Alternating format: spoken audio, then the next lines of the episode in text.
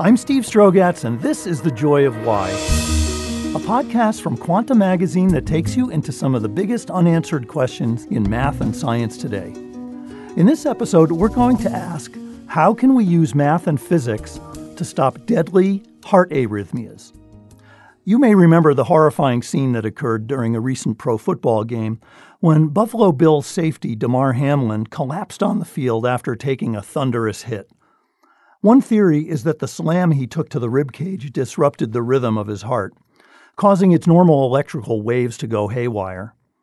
The resulting condition, known as ventricular fibrillation, can kill someone in a matter of minutes because it stops a heart from pumping blood effectively to the body and brain. And as Damar Hamlin's stunned teammates and millions of TV viewers looked on for what seemed like an eternity, medical personnel struggled to revive him. The instant Flavio Fenton saw the footage of the hit, he knew what had happened. Fenton is a professor in the School of Physics at Georgia Tech, and cardiac arrhythmias are his specialty. Fenton studies mathematical and computational models of arrhythmias and the strange spiral waves that underlie them. And he also conducts experiments on animal hearts and on donated human hearts. He's hoping to find a way to stop arrhythmias without having to use traditional defibrillator paddles that send a huge blast of electricity through the patient's entire body. Instead, Fenton is trying to fight waves with waves. He's making waves of his own to snuff out the pernicious spiral waves that can send a heart into disarray. The goal is to find a gentler, less damaging way to treat arrhythmias. Flavio, thanks for joining us today and tell us about the amazing work you've been doing. Oh, Steve, thank you so much for having me. It's a pleasure to be here. How does the heart work when it's working properly? So the heart is an amazing system. And one of the things I would like to say, that's one of the things I think separates us a little bit how we investigate the arrhythmias is I'm trying to do it from a point of view of a physicist. Most people who investigate cardiac arrhythmias are biomedical engineers or cardiologists. So we try to do from the point of view of how physics works in the modeling of the heart. The evolution of the heart, the different animal species have different ways of how the heart work. But the main point of them is to contract. So they try to contract so they can eject blood and circulate oxygenated blood to the body. Mammalian hearts, we have four chambers. We have two atria and two ventricles. They are connected, but they're electrically disconnected. So the way it works, you have some cells that are autooscillatory. They're called the sinoatrial node cells. They start the beating of the heart, and then by diffusion, propagates through the atria, and then from the atria goes to the AV node, which is the only part that it connects the ventricles from the atria, and then goes into the ventricles, and then the ventricles contract. The atrias are basically receiving chambers, so the blood receives into the atria, and then the atria send it to the ventricles, which sends the blood to either the lungs or to the body. So the ones that send the blood to the body is the left ventricle. So that's the most thicker part of the heart, is the powerhouse of the heart. The main thing is the contraction, which is a fluid dynamics problem, but it originates from an electrical signal that makes the cells contract because cardiac cells they have a membrane that separates the inside from the outside. So there's different concentrations of ions between the inside and the outside. So at rest they are depolarized and in general are about minus 80 millivolts or minus 75 millivolts. When they get excited the voltage goes above threshold gets like about 10 millivolts. So there's an amplitude of about 10 millivolts that changes the voltage. And when the voltage is above threshold for about 200 milliseconds calcium gets released into the cells, and calcium is what produces then the contraction. So the contraction is driven actually by an electrical signal. So when you try to investigate how the heart fails, there are multiple ways into which hearts fail. There are some mechanical and some electrical. So we always joke that when we have people who study the dynamics of the heart and the arrhythmias of the heart, you can separate us into electricians and plumbers. so, so That's I. Uh, I'm mostly an electrician, so I'm most interested on how the electrical disturbances initiate arrhythmias, but it can be also mechanical. And we try to work together to make it combined together, but the studies that I investigate are the ones driven by electrical disarrangements in the electrical propagation. Good. I'm glad you make that distinction between the electrical and the, I don't know, fluid mechanical or plumbing aspects of the heart because I find that when I'm listening on TV or just hear people in conversation, you know, maybe they have a relative or a friend and they'll say, This person had a massive heart attack. Or they might say, That person had heart failure. Or then you hear the phrase cardiac arrest.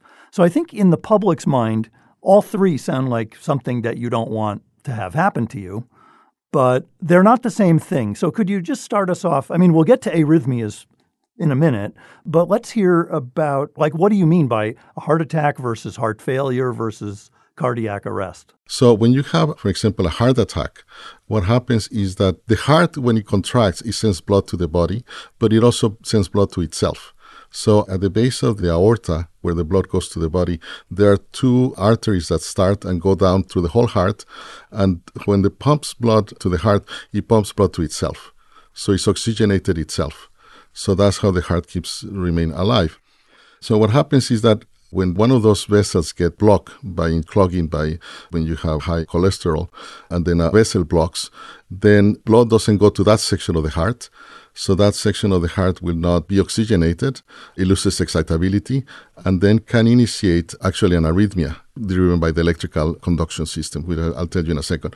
Depending on where the block occurs, if it occurs very low in the branches, then only a small section of the heart gets affected. If it happens very high up, then a large section of the heart gets affected, and that section of the heart can die, stop contracting. And there are two causes that can happen when you have a heart attack. Either the whole heart stops contracting or initiates an arrhythmia, which is ventricular fibrillation. This arrhythmia can happen because there's a section of the heart that is not contracting, doesn't allow propagation of the waves. So the waves will start forming these complicated patterns that can form. That's what happens when you have basically a heart attack. Heart failure is when the heart eventually starts to change in time, morphing such that they can get thicker. For example, there are many different types of, of the heart failure, but the heart becomes thicker and the contraction diminishes, so it cannot contract as well. So the ejection fraction diminishes, and then you cannot oxygenate your body well and that requires different treatments of medicine. And, and in the worst case scenario, then you have to have a, a heart transplant. When you have sudden cardiac death, that's case on an arrhythmia that happens when you get these disturbances on electrical signal and initiate complicated arrhythmia. So basically what happens is you have electrical waves that propagate, but these waves can be disturbed and produce spiral waves you can actually have a spiral wave of electrical activity rotating around the ventricles or the atria and those will make the heart contract faster because it turns out that the spiral waves, when they form in the heart, they rotate faster than the natural pacemaker. So they take control over the heart to a faster rhythm, and that's what is called tachycardia. You can have tachycardia in the ventricles or in the atria, depending up and down on the chambers. These spiral waves, in general, they can destabilize relatively easy there are many mechanisms that can produce that, and those are some of the things we investigate. So they don't remain for too long stable, and then they break into multiple spiral waves. When you have multiple spiral waves, every section of the heart will have little spiral waves that rotate really fast, but then they can be out of phase. So what happens to the whole heart is that now it's not pumping even faster. It's just every section of the heart is beating at their own phase. So the heart is just shivering. It's not even pumping, so it's just trembling. And it cannot pump any blood. So when there's no blood being pumped, then you die within seconds. So the only way when you have a case like that, you have to come with a defibrillator and stimulate all the cells with a very large electric field that defibrillates the tissue. If it's external defibrillator, it starts with 150 joules and it can go up to 300 joules. That's a lot of energy to defibrillate because what you require is to excite all the cardiac cells at once, so then it terminates the spiral waves these electric fields, yeah, they're really huge, and then they can excite all the body around yourself, all the muscles, so they can be quite painful. Just to give you a comparison, the energy that requires to move a muscle is about 0.001 joules. Wow. That's why it takes forever to lose weight. When you're in the treadmill, it requires a lot of motion of the muscles to lose a little bit of energy, lose weight. That tells you how strong these electric fields are for the fibrillation. Thank you. That was a very nice tutorial. So I, I, guess it's clear from what you've said, we're not talking about heart failure in this episode, and we're not really talking about heart attacks, except insofar as they can, by killing a piece of the heart, they can set up the circumstances for rotating spiral waves or other electrical problems. I mean, that's really what we want to talk about. So you've mentioned tachycardia, where the waves are making the heart beat so fast that it doesn't pump as effectively as it would normally. Or in the worst case, fibrillation, which I have to tell you, when I was a graduate student, I had a professor of biomedical engineering who took us to a medical school to actually feel a fibrillating heart in our own hands. And it's a pretty unforgettable experience and it's very weird and slippery. Like you said, shivering or trembling.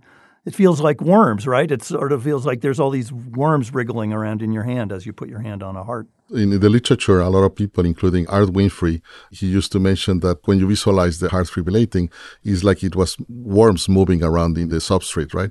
And when you see a heart fibrillating, that's how it looks, like worms underneath driving the structure of the contraction. As you say, it's extremely dangerous. You'll die in a matter of seconds or minutes because the blood is not getting effectively pumped to the brain or body. But if we go back now to this case of Damar Hamlin, what do you guess happened to him when he was hit? So we'll never be sure of what happens, right? But most likely, what could have happened that's what I thought at the very beginning when it happened, is that the way that you initiate these spiral waves in the heart, you break the symmetry of the waves. Let me start with a property of these excitable systems like the heart. Another excitable system similar to the heart is, for example, the fire. Fire gets excited and it propagates, it produces a wave that propagates. But you see, you can never burn a fire behind a wave of fire that passes, right? Because there's no grass to burn. So when you have two waves of excitable system that crashes, like in the case of the heart, electrical waves in the heart, or two fire fronts, when they collide, they annihilate each other. It's not like water waves when they pass each other. These waves, when they collide, they annihilate each other. It's easy to see in the case of the fire because behind the wave of fire, there's nothing more to burn. And that's how the firefighters always say you firefighter with fire is because in order to terminate a wave of fire, you use another wave in opposite direction that collides and terminates them. This gives you this what is called a refractory period, that behind a wave, there's a little time before you can excite again another wave. In the case of the forest fire, it's a long time waiting because you have to wait until the, the grass grows again so you can burn grass again. Another example of excitable system is the toilet. the toilet is a perfect example for excitable system. You require a threshold of excitation. So when you move the handle of the toilet, you move it a little bit and nothing happens. But if you flush well, they put enough force on a threshold, you pass a threshold of moving the handle, then there's a release of water. And then you cannot release water again because you have to wait until it fills again. So that's a release and excitation after that. And you have to wait a little bit of time before you can flush again. So the same thing for the cardiac cell. Once it excites, you have to wait a little bit of time before it excites again. So what happens, imagine you have a wave propagating and behind the wave you want to excite. So if it's just really refractory, you cannot excite there because the cell will not respond. But if you wait some time after the wave has passed, then you can excite and you can produce a wave that propagates, right? Now imagine in between those times, between the time that you're too close to the wave or too far of the wave or the way back, so you can excite an activation, in between there's a region where part of the tissue will be refractory, so it cannot propagate, but part of the tissue can get excited. So that actually breaks the symmetry of the propagation of the excitation, and it can produce basically it propagates in one direction but fails of propagation in another direction, and that's how spiral waves will form. Maybe you should give us a little visual. I mean, because I hear the word spiral, and everyone knows what to picture when they think of a spiral. But what is it that makes a spiral wave? Can you sort of walk us through a like? I mentioned rotating spiral wave. Tell me about how to picture what's happening. Imagine you have a wave, just a wave of something, right? Uh, like in the stadium, like you have the Mexican wave and you excite everybody. So now imagine that there's a wave. So you have a front of people that are standing up, and then the rest of the people are behind the wave. They stand up, and then finally they sit down. Yes. Right. So you have a wave with certain width. So now just think about the front and the back, right? You have the front of the wave and the back of the wave, and think about it just propagating through the stadium. Now imagine that you just break the wave from the bottom of the stadium to the top of the stadium, right?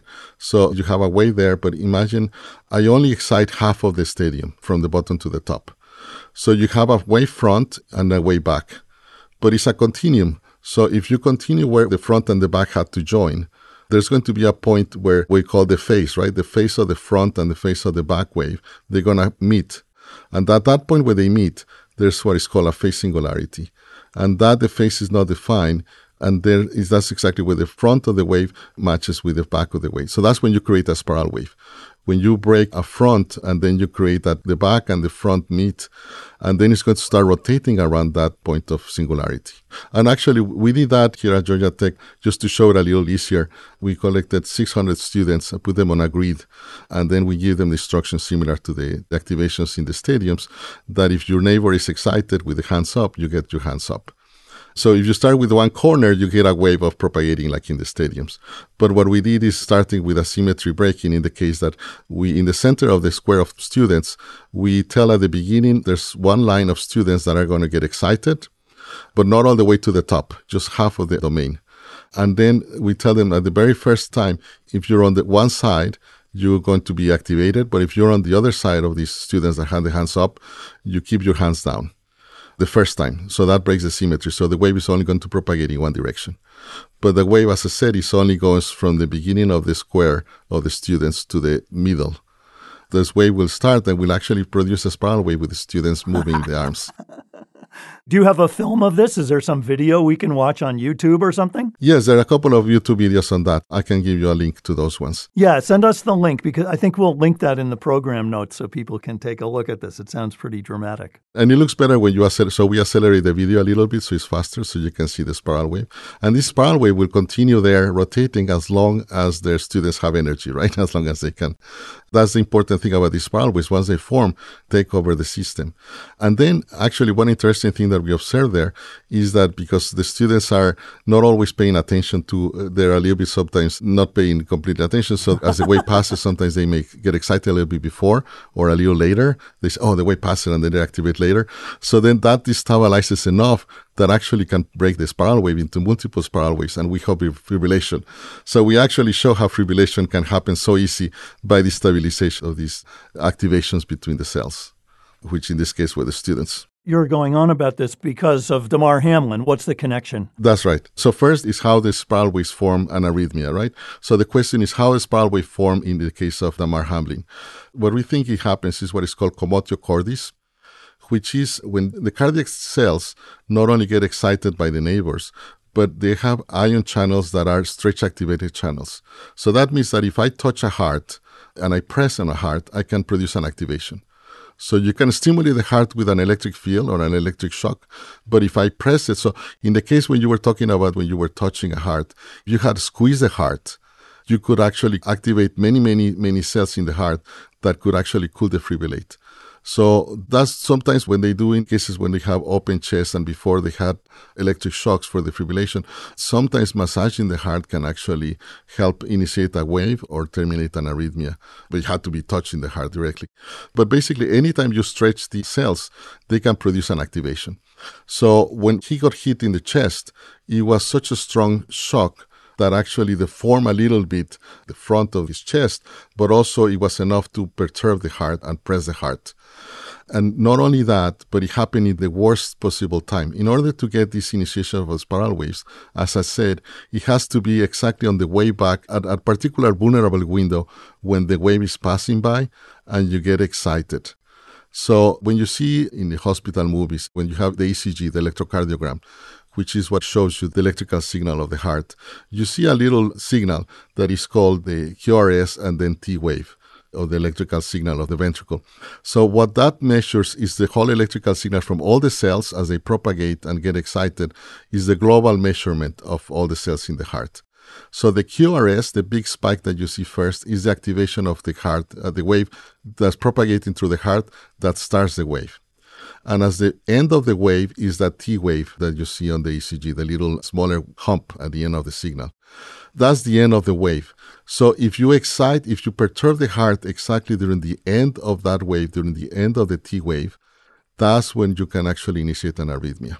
So what happened is that he got hit hard enough to some of the cells get activated, and he got hit exactly when his heart was finishing activating during the T wave and that initiated the spiral waves that then initiated fibrillation. If he had been hit just a couple of milliseconds later, 20 milliseconds later, or 20 milliseconds earlier, he may or not have gone into fibrillation. Yeah, yeah, yeah. Which, I mean, we need some explanation like that because people in football and other contact sports are being hit all the time. And it raises the question why don't you see more of these events with people collapsing and having fibrillation. And so you're saying you have to get very unlucky. You have to be hit during your vulnerable phase. And very hard, right? And hit very hard. What happens actually, the commotio mortis that happens, there are statistics that 50% of the cases happen from people playing baseball. So baseball is you have a ball that is hard and fast that can actually excite, hit you in the chest often. So 50% of the cases of commotio cordis that come to the hospital, they come from baseball. And very often happen to younger people because they are not developed enough that when you get hit in the chest, the pressure can go into the heart. So it tends to be more people who play sports that are when you can get hit with a small ball. Like that, it happened also, for example, with hockey. Chris Pronger in the 1990s, in 1998, in the playoffs, he got hit with a puck and he went also down. He went down. Uh, and in his case, it's very interesting because he didn't go right away. Like in Damar Hamlin, he went right away down to the ground. In the case of Chris, he took a couple of few more seconds. My guess is that the hit when it started, it produced just a single spiral wave that took time to break. And he got VT before going to VF. And in the case of Damar, it probably went to VF very quickly. And that's why he lost consciousness right away. So VT, ventricular tachycardia, VF, ventricular fibrillation, the even deadlier. Let's go back to this question of defibrillating for a second, because you mentioned the astounding did I hear you right? You said something like hundreds of joules required? Yes. Or used no, used nowadays in defibrillators? Right. So if it's external, it goes between 120 to 360. If it's internal, it can be as low as 20, well, low, uh, 20 joules, but still it's, it's painful. If a patient talks about what it feels like to be defibrillated, how do they describe it? Well, very often when you have fibrillation, you pass out. So you will not feel it very often. But in the case of atrial fibrillation, sometimes if you have AF, atrial fibrillation, you have to go to the doctors and then they're going to do a, a defibrillation. They have to do a shock. In the case of a student of mine, he tells me that he got AF and then he went to the hospital and they cardiovert him. In order to cardiovert him, they gave him some sedative, so he was sedated. And then he says he remembers hearing someone screaming and then later on, they told him, no, it was him screaming from the shock, but he didn't remember it was him. Oh, wow. So the shock is big enough that it's painful. That's why they sedate you. And that's why actually it's very important when they do a defibrillation, they have to hook it up to the ECG.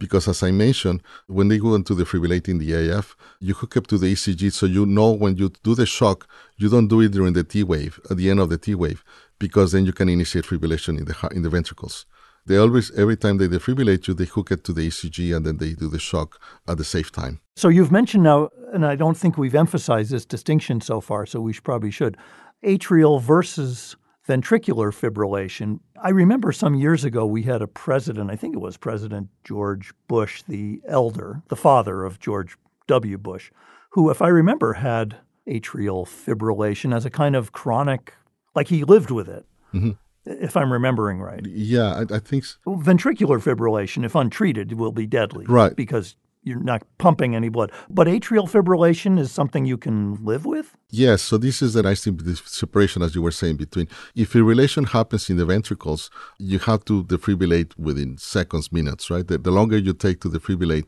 the harder it is to defibrillate because the tissue becomes less excitable because there's less oxygen. And then you have less oxygen to the brain and the chances to recover are very low. So you have to really defibrillate very quickly in the ventricles. In the atria, the atria and the ventricle are physically connected but electrically disconnected. So when you have fibrillation in the atria, still the ventricles can contract, not completely regularly, but can contract and send blood to the body. So atrial fibrillation, you can leave, but you always have, you feel tired. You cannot really move because the, the ventricles are not contracting as good as it could. And there's also because the atria is not pumping blood continuously, some of the blood can remain there and it's easier to produce clots of blood. The clots can go into the body and then it can give you a stroke. So when you have AF, it increases your chances to have a stroke. And AF, it happens to most people when you, they get older. Well, not most people, but as you get older, there's much higher chances to have AF. About 2.2 million people in the US have AF. Like 70% of people with AF are between 65 and 85 years old. And one of the interesting things about AF is that it starts slowly. So suddenly, just the waves starts breaking and producing spiral waves, but then they disappear. They go away. So self terminates. But as they keep appearing every now more, the longer it appears, the longer they remain. So the more often you get AF, the longer the episodes and the harder it is to terminate. So if you start developing AF, you want to try to go to the doctors and get either medications or other methods that are called like ablation. They can go inside it with a catheter and then burn sections of the atria. So then these waves don't have space enough to rotate and then they self terminate. So there are methods to try to terminate the arrhythmias and they work better the sooner you find out you have AF because uh, as longer it's very interesting as it happens, it also remodels the tissue. So the tissue becomes a little bit larger and also the electrophysiology remodels as well. So every time that you have more fibrillation, it's easier to continue the fibrillation for longer until it becomes sustained. And once it's sustained, the only way to do it is basically these kinds of ablations that they had to go there. So let us go into the final section of our discussion here, which is to really focus on work that you and your students and postdocs and colleagues have been doing about fighting waves with waves. So, why don't we begin with what is it that you and your research team have come up with as an alternative to the classic defibrillation that we've been talking about so far? So, one of the nice things about the electrophysiology of the heart is that it really matches well with what we call in physics or in math, applied math, an excitable system. An excitable system has a lot of mathematics behind that can be used on nonlinear systems or chaotic systems to investigate the dynamics of these activations that can happen in space and time and space. So the nice thing is that actually when you have fibrillation, we have multiple spiral waves, the dynamics is not random. You can write equations of motion to describe how it happens. And we have shown, and other people as well have shown that it can be chaotic. So the dynamics of fibrillation is chaotic, and because it's chaotic, it's not random. There are ways you can control. You can actually investigate how the arrhythmias will behave, so that you can actually perturb it in a particular way with small perturbations and control. The nice thing about chaotic system, as you know, is that there are periodic orbits that you can form in time, and you can find out where to perturb in a particular time with a particular strength that can be very small and control the system. So one of the things that we can do is know when to perturb with small shocks instead of one big shock. So we develop a couple of methods, and other people have also working on this area that we're trying to figure out how to use nonlinear dynamics and chaotic approaches that are using chaotic systems to minimize the perturbations that actually can work on terminate or control a system. So imagine, I don't know if this is a good analogy, but when you have a box with a lot of coins and you want to put all the coins into one edge, you can maybe make a big shuffle and then all the coins will go to one side, right? But instead, you can do small little shuffles and little by little, you can move the coins into an edge. So that's the main idea that if you can perturb in a particular time in particular places with small energy, then you can actually synchronize the system and terminate the arrhythmias it was very nice because we started it from a theory point of view, then doing numerical simulations, and then we went to experiments in vitro and then in vivo, where actually we were able to defibrillate hearts with using just 10% of the energy. So instead of using the large energy shocks, you can use 10%, a couple of shocks like that, and defibrillate. So imagine what do you prefer if, if you were to be hit by Mike Tyson? You prefer one one shock or a couple of slaps.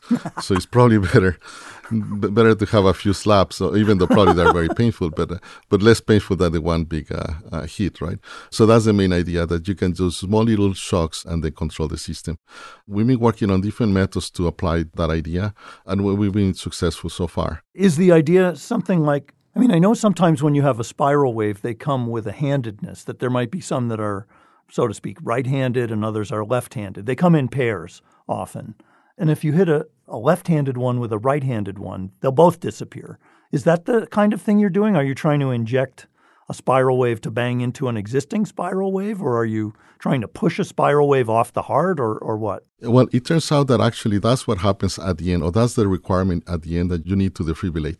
Every time you have fibrillation, you have many spiral waves, and you have spiral waves that rotate clockwise and spiral waves that rotate anti-clockwise. And when they appear, you, you have to terminate all of them, and the way you terminate all of them is by matching each one with their counterpart. So when you do the big shock, that's actually effectively what you're doing. You excite all the tissue such that you're connecting all the spiral waves from one direction to the spiral waves on the other direction. So if you excite all the tissue, you do that instantaneously.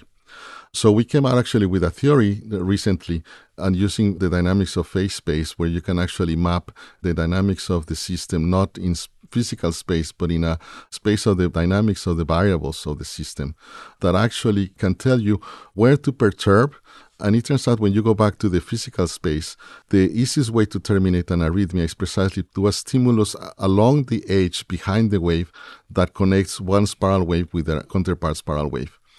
And that mechanism actually we call it teleportation because a spiral wave that is in one point, you can actually effectively with a stimulus move it somewhere else. So you instantaneously you can move it from one place in the domain to another space by a stimulus that is well designed across the back of the wave of the spiral wave. So in order to defibrillate, you want to teleport all the spiral waves that are clockwise with the counterparts that are anti-clockwise. And if you do that with the lowest energy, you succeed to defibrillate with the lowest energy. This sounds very interesting, but I can imagine doctors objecting to it for a few reasons for one thing, you know, when it's a matter of life and death, like a person only has a few seconds, you can see why they want to use the paddles. It does work. You know, if you're describing something that requires precise measurements and timing, and won't they say to you, we don't have time for that? Like, we can't make those measurements. This person is lying on the ground. Right. No, you're totally right. When you're talking about some things that are really life or death, so that is the case here. With the low energy defibrillation methods that we have developed, they work obviously computationally and they work in the lab. But to make it sure that they work all the time, everywhere, it needs to be designed in a particular well way. So right now, when you have the manufacturers that do defibrillators, they say right now it works, right? The main idea, it works right now. Why do we want to lower? What we need to do is to make sure that we can develop these theories applicable that always succeed, even at the low energy. So you can try to first do that as a first approximation. And if not, if it fails, then you do the big shock you need to make sure that when you apply this, you don't wait too long, so then it's too hard to defibrillate at the end. Right now, a lot of the implantable defibrillators, what they do is before they do a big shock, they try to do what is called ATP, anti-tachycardia pacing. When an arrhythmia forms, in general, starts with a spiral wave that develops into multiples. So the main idea is that once the algorithm detects that you have a fibrillation in the ventricles, then they're going to try to pace a little faster than the rotation of the spiral waves to see if they can affect the wave and terminate it. So they do a little bit of this ATP. And then if it doesn't work, then they go for the shock. I'm just thinking that it's interesting the psychology of the people making the implantable defibrillators or the the doctors who use them in their patients that they're willing to do this sort of gentler I, I assume this ATP, the anti tachycardia pacing, that that's a sort of a gentler or more benign attempt to rescue the heart before you give it the blast, the implantable blast. So they're already seem open to this kind of idea to try something milder before you bring out the big gun. Right. So this is something in between. The ATP is done with an electrode that is attached to it. So the defibrillators in general, they do an electric shock between an electrode that is in the ventricles and the defibrillator itself. So that's how they do an electric field between those two. And when they do the ATP, they just base from the electrode that is on the ventricle. One of the ideas we have is to try to do the low energy defibrillation by using just instead of those two, the electrode and the base of the defibrillator, to do the low energy shocks. But it still requires some time, and we need to work on making sure that we always show that it always is safe and successful to defibrillate. But from a point of view of a physicist, I think it's amazing that we can be able to understand a lot of the dynamics of the arrhythmias from just using concepts of excitable systems that exist and that have been exist for many years to describe the dynamics of chemical oscillators and things like that. And the theory can be applied, and actually numerically, we can always see that it works. And we go to the experiments and we can actually see that it works. So the exciting thing is that just using those concepts can be applied to develop new techniques of new ways to defibrillate that is not just the method that it was just discovered that just one big shock will work, right? As long as it's very, very strong.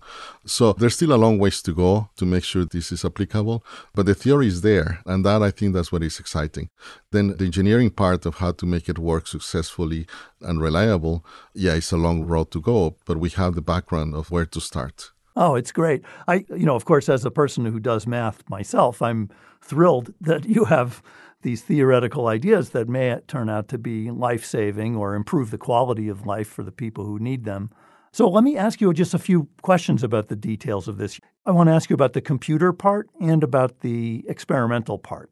So, why don't we start with the computer? These computations sound like they would be hard.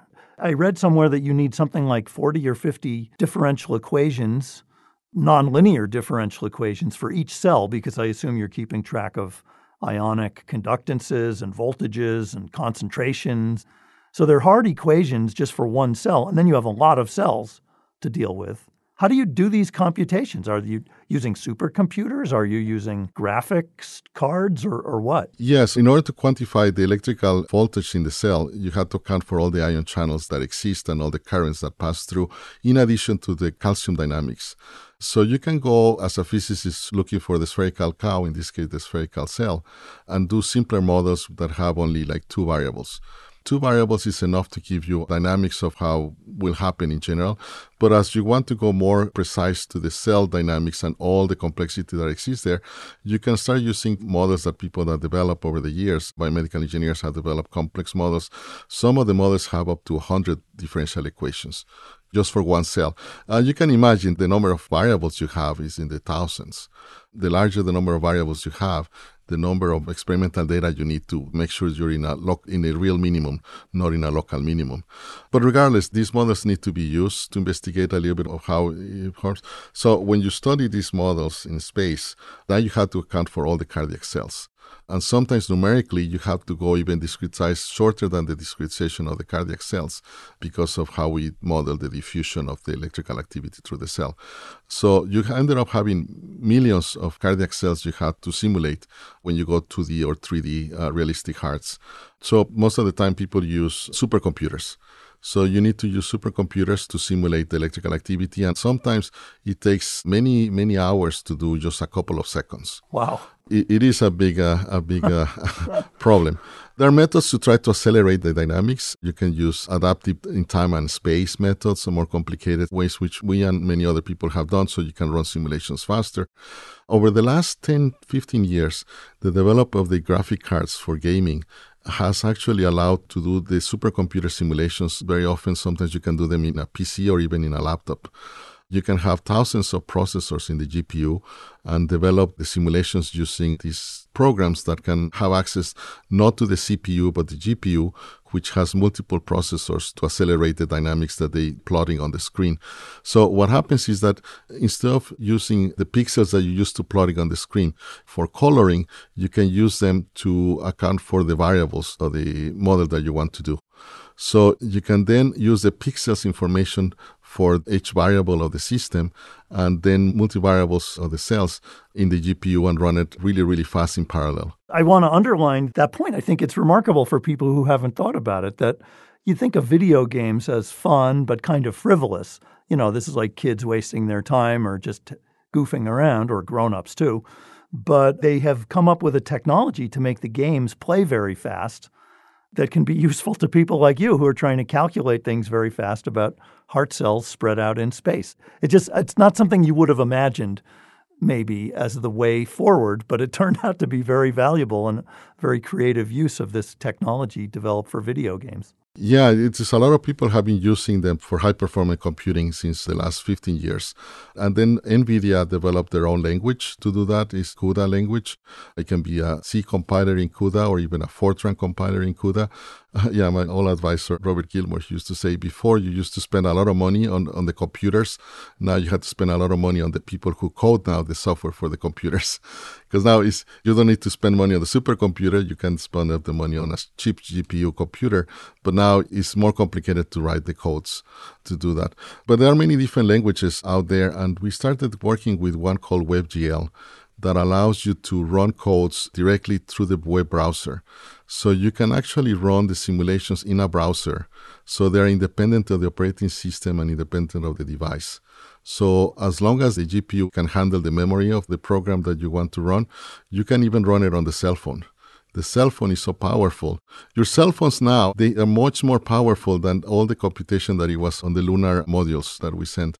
It's just amazing how much power they have. So you can actually do a simulation of a 3D heart, small 3D heart like a rabbit heart on a high-end cell phone. We can do simulations in real time also, the nice thing is that they can, because they're using the pixels that you show on the screen to do the simulations, you can interact with directly stimulate the tissue directly or change parameters in the simulation and see what happens as you investigate the dynamics of the system. And it can be done for any reaction diffusion system or any partial differential equations. So you can do it for fluid dynamics, you can do it for crystal grow. So this is the nice thing about GPUs, the graphic cards. It is so powerful now. We can do those kinds of simulations now. So let me close with you by just bringing up the question of the experiments. You mentioned them, but in my introduction, I, I mentioned that you've been using, in addition to animal hearts, of course, the really dramatic thing is to use actual human hearts. And so I understand that you've gotten access to human hearts from donors, organ donors. Could you tell a little bit about that and what they've taught you? Yes, so, so, for many years we have always used animal hearts, rabbits, guinea pigs, pigs sometimes. And when I was at Cornell, we actually used even horse hearts. And a horse heart is huge, it's bigger than two basketballs together. They're made for running, so when you open a horse, the inside you can see is mostly a uh, lungs and the heart. The main idea is to try to minimize the use of animals. And also, most importantly, the main case what we want to study is the human heart. So when I came here to Georgia Tech, I tried to collaborate with, I've been collaborating with cardiologists and Emory at the University of Emory in the hospital. And finally, after a few years collaborating with a couple of cardiologists, we were able to write some of the protocols with the lawyers and permissions with the patients very often when a patient gets a heart transplant, we can get the heart from the patient. They call us and we're waiting outside the operating room. As soon as the new heart arrives and they take out the heart of the patient, they give it to us. So I can prepare it and bring it to Georgia Tech, which is 10 minutes from Emory, from the hospital. So I bring it into our lab and I can perfuse it with something similar to blood you can use what is called Tyrode's solution. It's a solution that has all the ions necessary to keep the heart alive, and we can revive the heart. It's kind of like a really like a Frankenstein. It really is. It, it just it's alive. It's just just bring the heart, you start perfusing it, it comes back alive, and starts to contract, and then we can do experiments there to visualize the electrical signals, we use something called optical mapping. You put a dye that is a voltage dye that goes into the membrane of the heart. And these dyes absorb light at one frequency and emit at a different frequency. That the peak emission is a function of the voltage. So as the voltage changes, the emission spectra changes. So the amount of light that you get at a given frequency changes. So you can put some filters into the camera and then you visualize directly in whole space the electrical signal as a change in, in intensity of the light. And then we can visualize the spiral waves that form. We can see these spiral waves actually in real life. We can see the spiral waves rotating, the spiral waves breaking, how they initiate, and how can actually, when we do the stimulus, how we perturbing them such that they can either continue or terminate. So it's pretty amazing that we can actually now do those experiments in the real hearts, in the real human hearts. It's really amazing. I mean, because this is something, you know, I personally have been interested in this kind of question about excitable media and heart arrhythmias ever since I worked with a gentleman named Art Winfree a long time ago, back in the early 1980s.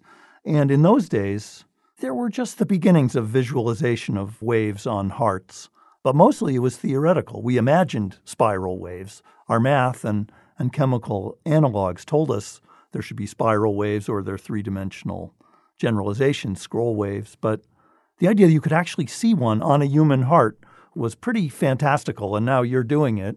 We should probably end by trying to think about the future. What do you picture down the road, this theoretical and experimental work that you and your group have been doing? What's your dream about where this could lead? I think what we're all looking for is that we can defibrillate hearts and before they start know when something is going to develop the fibrillation and how to terminate them with very low energy pulses. It turns out that now there's another way to try to defibrillate is using light. So there's some groups that have been working on adding ion channels into the cells, into cardiac cells that can be excited with light. So you can actually stimulate or unstimulate with light, depending on the intensity and, and the wavelength it seems like it's possible in the future that you can create this application of making cells excitable with light. And then at some point, maybe you can even defibrillate with just putting a light internally into your system and defibrillate that way without having to use an electric shock. This is called optogenetics, and there are many groups in the US and in Europe working on that. Wow, that that is really futuristic thinking. Amazing. let me just say thank you very much, Flavio, for joining us today. This has been a fascinating conversation. So, we've been talking here with Flavio Fenton, who studies cardiac dynamics at the School of Physics at Georgia Tech. Thanks again so much for joining us, Flavio. Oh, Steve, this has been my pleasure. Thank you so much for having me. Space travel depends on clever math. Find unexplored solar systems in Quanta Magazine's new daily math game, Hyperjumps. Hyperjumps challenges you to find simple number combinations to get your rocket from one exoplanet to the next. Spoiler alert, there's always more than one way to win. Test your astral arithmetic at hyperjumps.quantamagazine.org.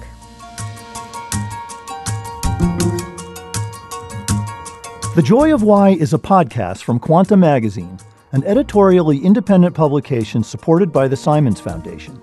Funding decisions by the Simons Foundation have no influence on the selection of topics, guests, or other editorial decisions in this podcast or in Quanta Magazine. The Joy of Why is produced by Susan Valot and Polly Stryker. Our editors are John Rennie and Thomas Lin, with support by Matt Carlstrom and Zack Savitsky. Our theme music was composed by Richie Johnson. Julian Lin came up with the podcast name. The episode art is by Peter Greenwood and our logo is by Jackie King.